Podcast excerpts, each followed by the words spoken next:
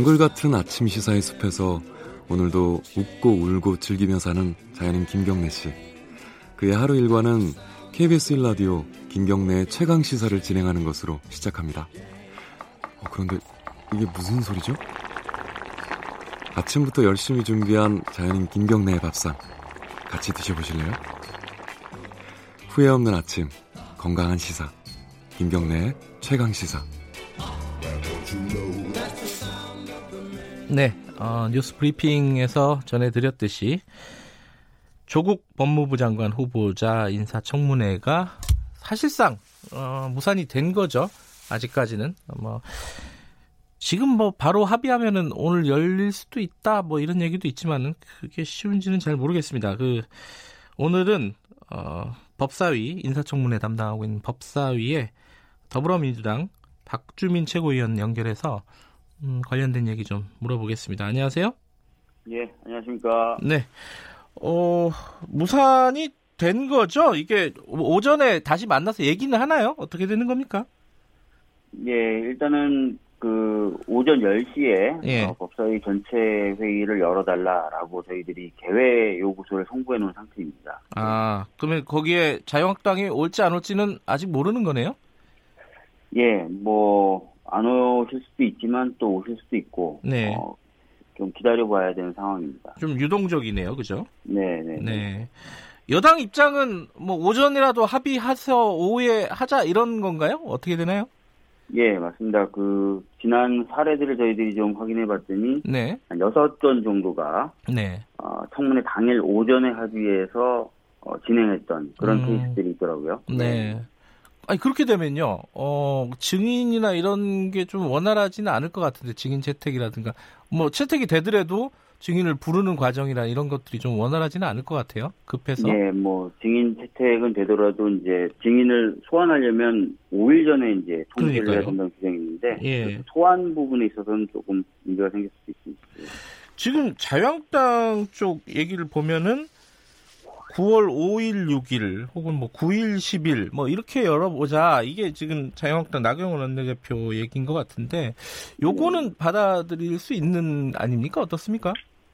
어, 5일, 6일 하자, 뭐 9일, 10일 하자, 또는 네. 뭐 12일 날도 가능하다, 뭐 이런 얘기들을 지금 야당에서 하고 있는데요. 네, 어, 국회가 갖고 있는 권한은 네. 사실상 어, 종결돼 있습니다. 음, 아, 그렇기 때문에 이제부터는 이제 아, 대통령의 시간이다 이런 표현을 하는데 이건 헌법적으로도 맞고요. 네. 어, 그래서 재송부 요청을 어느 정도 기간을 두고 대통령님이 요청을 하느냐 거기에 음. 달린 문제인 것이죠. 그리고 또 하나는 아, 야당이 지금 어, 계속해서 가족이 증인으로 나와야만 한다라는 전제 조건을 계속 붙이고 있어요. 네. 이 전제 조건을 어떻게 할 것이냐 또 여기에도 달려 있는 문제입니다. 네. 잠깐만요. 그러면은 어, 둘 중에 하나씩 얘기를 해볼게요. 그럼 대통령은 재송부 요청을 오늘 할 필요는 없고 어, 이 정해져 있습니까 시한이? 재송부 3일 0시, 예. 3일 0시부터 어, 해서 저, 송- 재송부 요청을 할 수 있는 시간이 되는 겁니다. 아, 그러니까 3일 날 꼭 해야 되는 건 아니지만은 3일 0시부터는 할 수 있다. 네네네. 그런데 어, 재송부를 언제까지 해달라라고 붙이는 거는 그건 뭐 청와대 판단이다 이런 말씀이신 거죠? 국회에는 전혀 권한이 없습니다. 예. 음, 그러면 예컨대 어, 대통령이 뭐 5일 안에 해달라 그러면 그 5일 안에 인사청문회를 열든지 말든지 해야 되는 부분이네요. 네 그렇습니다. 예. 네. 그러고 그 증인 채택 관련해서는요.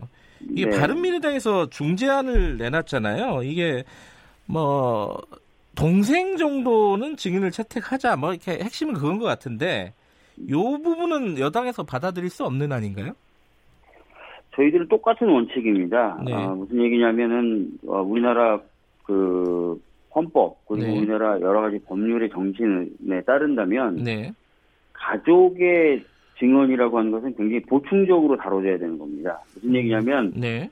모든 수단을 다 써서도 안 될 경우에야 비로소 어, 고민해 볼 수 있는 것이라는 거죠. 아, 뭐 인사청문회법 자체도 그런 식으로 되어 있습니다. 근데 어, 지금 이제 자유한국당이 신청한 증인의 총 25명인데 네. 그중에 가족이 아닌 사람이 20명이고요. 네. 동생과 관련된 부분이라고 한다면 이제 운동학원 관련된 부분인데 그 부분에 있어서도 학교를 운영하고 있는 사람들을 증인으로 다 이미 자영당이 신청을 해놨어요. 네.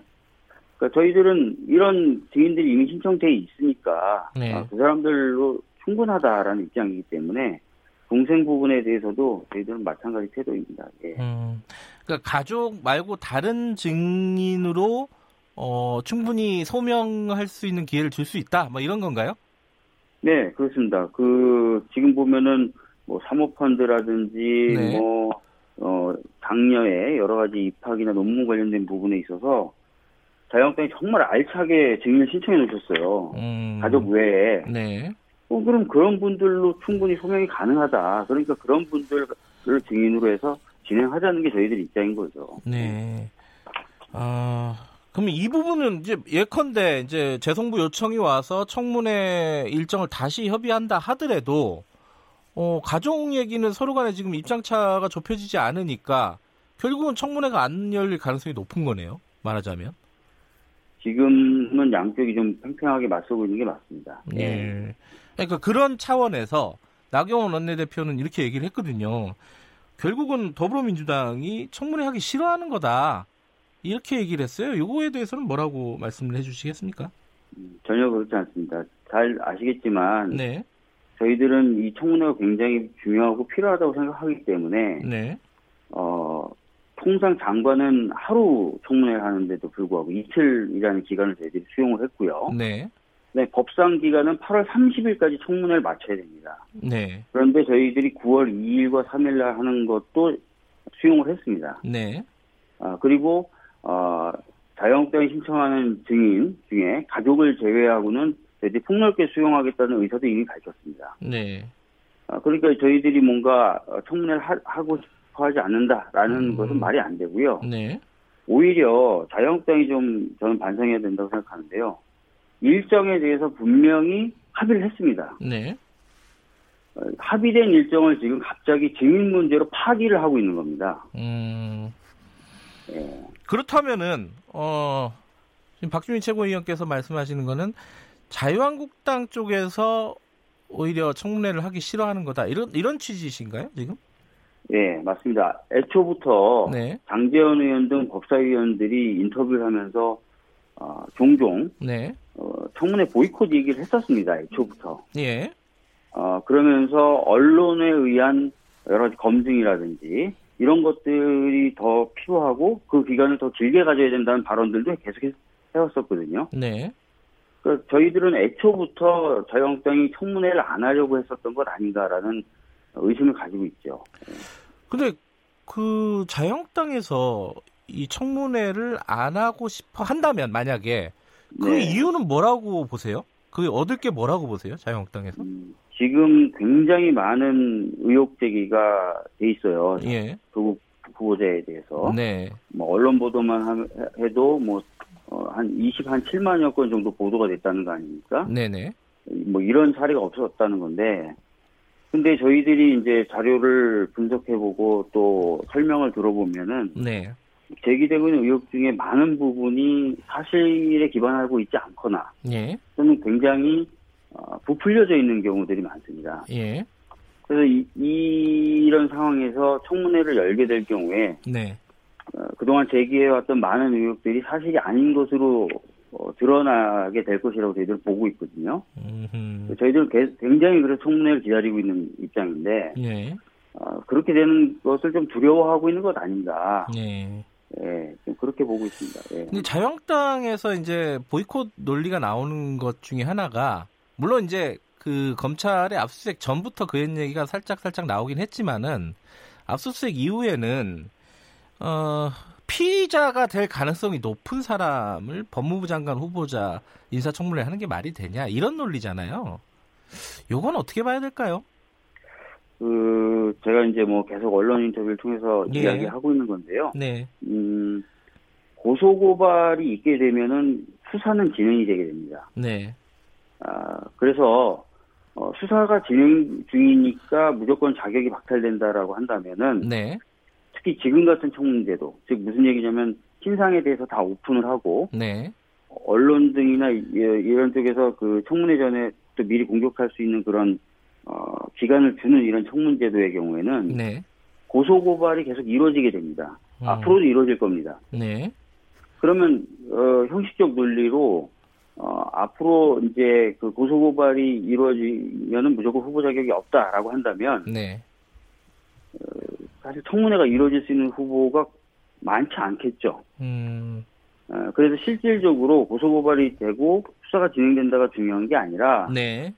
실질적으로 어떤 혐의를 가지고 있고 그걸 증명할 만한 어떠한 증거들이 제시되고 있느냐 네. 예. 이거 이것을 가지고 판단을 해야 되는 것이거든요. 그리고 하나만 예. 더 덧붙이겠습니다. 지금 어, 이 후보자에 대해서 수사가 이루어지고 있는 과정을 좀 보면은 네. 청문회를 해야 될 자유한국당 쪽에서 고소고발을 많이 해요. 음. 음, 그리고 나서 수사가 진행이 됩니다. 네. 그 다음에 수사가 진행되니까 청문회를 할 필요가 없다고 얘기합니다. 예. 후보 자격이 없다고 얘기합니다. 예. 그러면 이게 청문회가 정상적으로 진행되는 게 아니라 정쟁의 절차로 빠져들어 버리잖아요. 네. 어, 그리고 청문회라는 국회의 권한이 사법부로 이, 이- 이관이 돼버리는데 만약에 지금 이런 것이 하나의 관례로 굳어져 버린다면 앞으로는 여야 누구가 됐든 그런 식으로 공방을 하겠죠. 네. 근데 지금 그 검찰의 압수수색이라든가 지금 계속 수사가 진행되는 상황을 보면은 이례적인 건 사실이잖아요. 이게 사실 고소인 조사라든가 피고소인 조사라든가 이런 부분도 없었고 어, 청문회를 앞두고 있는 며칠 앞두고 있는 후보자에 대한 혐의를 전격적으로 어, 한 20여 곳을 압수수색을 한다. 이거 자체가 굉장히 이례적인데 해석의 여지는 있지만 어쨌든 검찰에서 아, 혐의가 좀 확실한 거 아니냐 이렇게 볼, 보고 있는 거 아니냐라는 생각을 가질 수도 있는 거 아닌가요? 이거? 뭐 지금 검찰의 입장에서는 네, 고소고발이 이루어졌고 네. 또 국민적 관심사안이 많기 때문에 네, 자료가 흩어지기 전에 자료를 모으려는 차원이었다라고 발표를 했었죠. 예, 예, 아, 그리고 어떤 분들은 지금 말씀하신 것처럼 압수수색이 이루어졌으니까 범죄 혐의가 확실한 것 아니냐라고 말씀을 하시는데 네, 어, 이미 저희가 사법농단 관련된 사건에서 많이 이야기했지만 압수수색 영장이라고 하는 것은 어, 99.2%나 99.3%가 발부가 됩니다. 네, 청구만 하면 네, 그렇기 때문에 압수수색 영장이 발부됐다는 것만으로 범죄 혐의가 뭐 소명이 됐다라고 보- 완전히 그 보기에는 좀 어려운 네. 부분이 예, 있다는 거고요. 예, 예, 이런 것들을 종합해 봤을 때 그리고 또 한 가지 더 네, 어, 지금까지 발부되고 압수한 그 내용들을 살펴보면 조국 후보자 본인에 대한 뭐 자택이나 자동차나 핸드폰 압수수색은 없었잖아요. 네, 어, 이런 것도 봤을 때, 어, 뭐, 확실하게 뭔가 네. 이 조국 후보자 본인과 관련된 또는 조국 후보자의 여러 어, 의혹과 관련된 확실한 뭔가가 있다라고 보기는 좀 어렵다는 거죠. 예. 네. 박주민 의원께서는 원래 이제 어, 검찰 개혁이나 이쪽에 굉장히 관심이 많았던 분인데 네, 맞습니다. 예. 지금 검찰이 하는 행동들이 어, 검찰 개혁에 대한 저항이다 이렇게 볼 수 있는 겁니까? 그런 해석들이 좀 있던데 어떻게 보세요? 제가, 제가 몇 번 말씀드렸지만, 고소고발이 되고 그러면은 검찰이 수사를 해야 되긴 해야 되겠죠. 네, 그래서 수사하는 것 자체에 대해서는 어, 뭐라고 어, 하기 어렵습니다. 네. 그리고 어, 수사를 그냥 어, 하고 있는 것에 대해서도 어느 정도 어, 뭐 당연한 부분일 수도 있다라고 말씀을 드릴 수 있겠는데 네. 걱정되는 부분은 있어요. 예, 어, 방금 말씀하셨던 것은 굉장히 이례적이고 전격적이었고 네, 또 수사 이후에 바로 어, 수사하는 과정, 즉 압수수색하는 과정이 어, 방송에 노출이 되고 네. 또 압수수색을 통해서 얻었을 것이라고 보여지는 문건이 또 방송에 유출되고 네, 그래서 이 수사 과정이 혹시 정치적으로 이용 어, 되는 것 아니냐라는 걱정이 네. 있습니다. 그래서 거듭 저희 당, 저를 포함해서 저희 당은 검찰에게 어, 수사 과정에 대한 유출이라든지 이런 정치적으로 보여줄 수 있는 행보는 하지 말라라고 경고를 하고 있는 겁니다. 예. 알겠습니다. 어, 어쨌든 오늘 뭐 저기 합의가 돼서 어, 청문회가 진행이 될 가능성은 그렇게 높은 상황은 아니네요, 그죠? 네, 아까 말씀드렸던 대로 진행 네. 관련된 부분 평생이 낯서고 있어서요. 예, 알겠습니다. 좀 지켜보도록 하겠습니다. 고맙습니다. 네. 더불어민주당 박주민 최고위원이었습니다.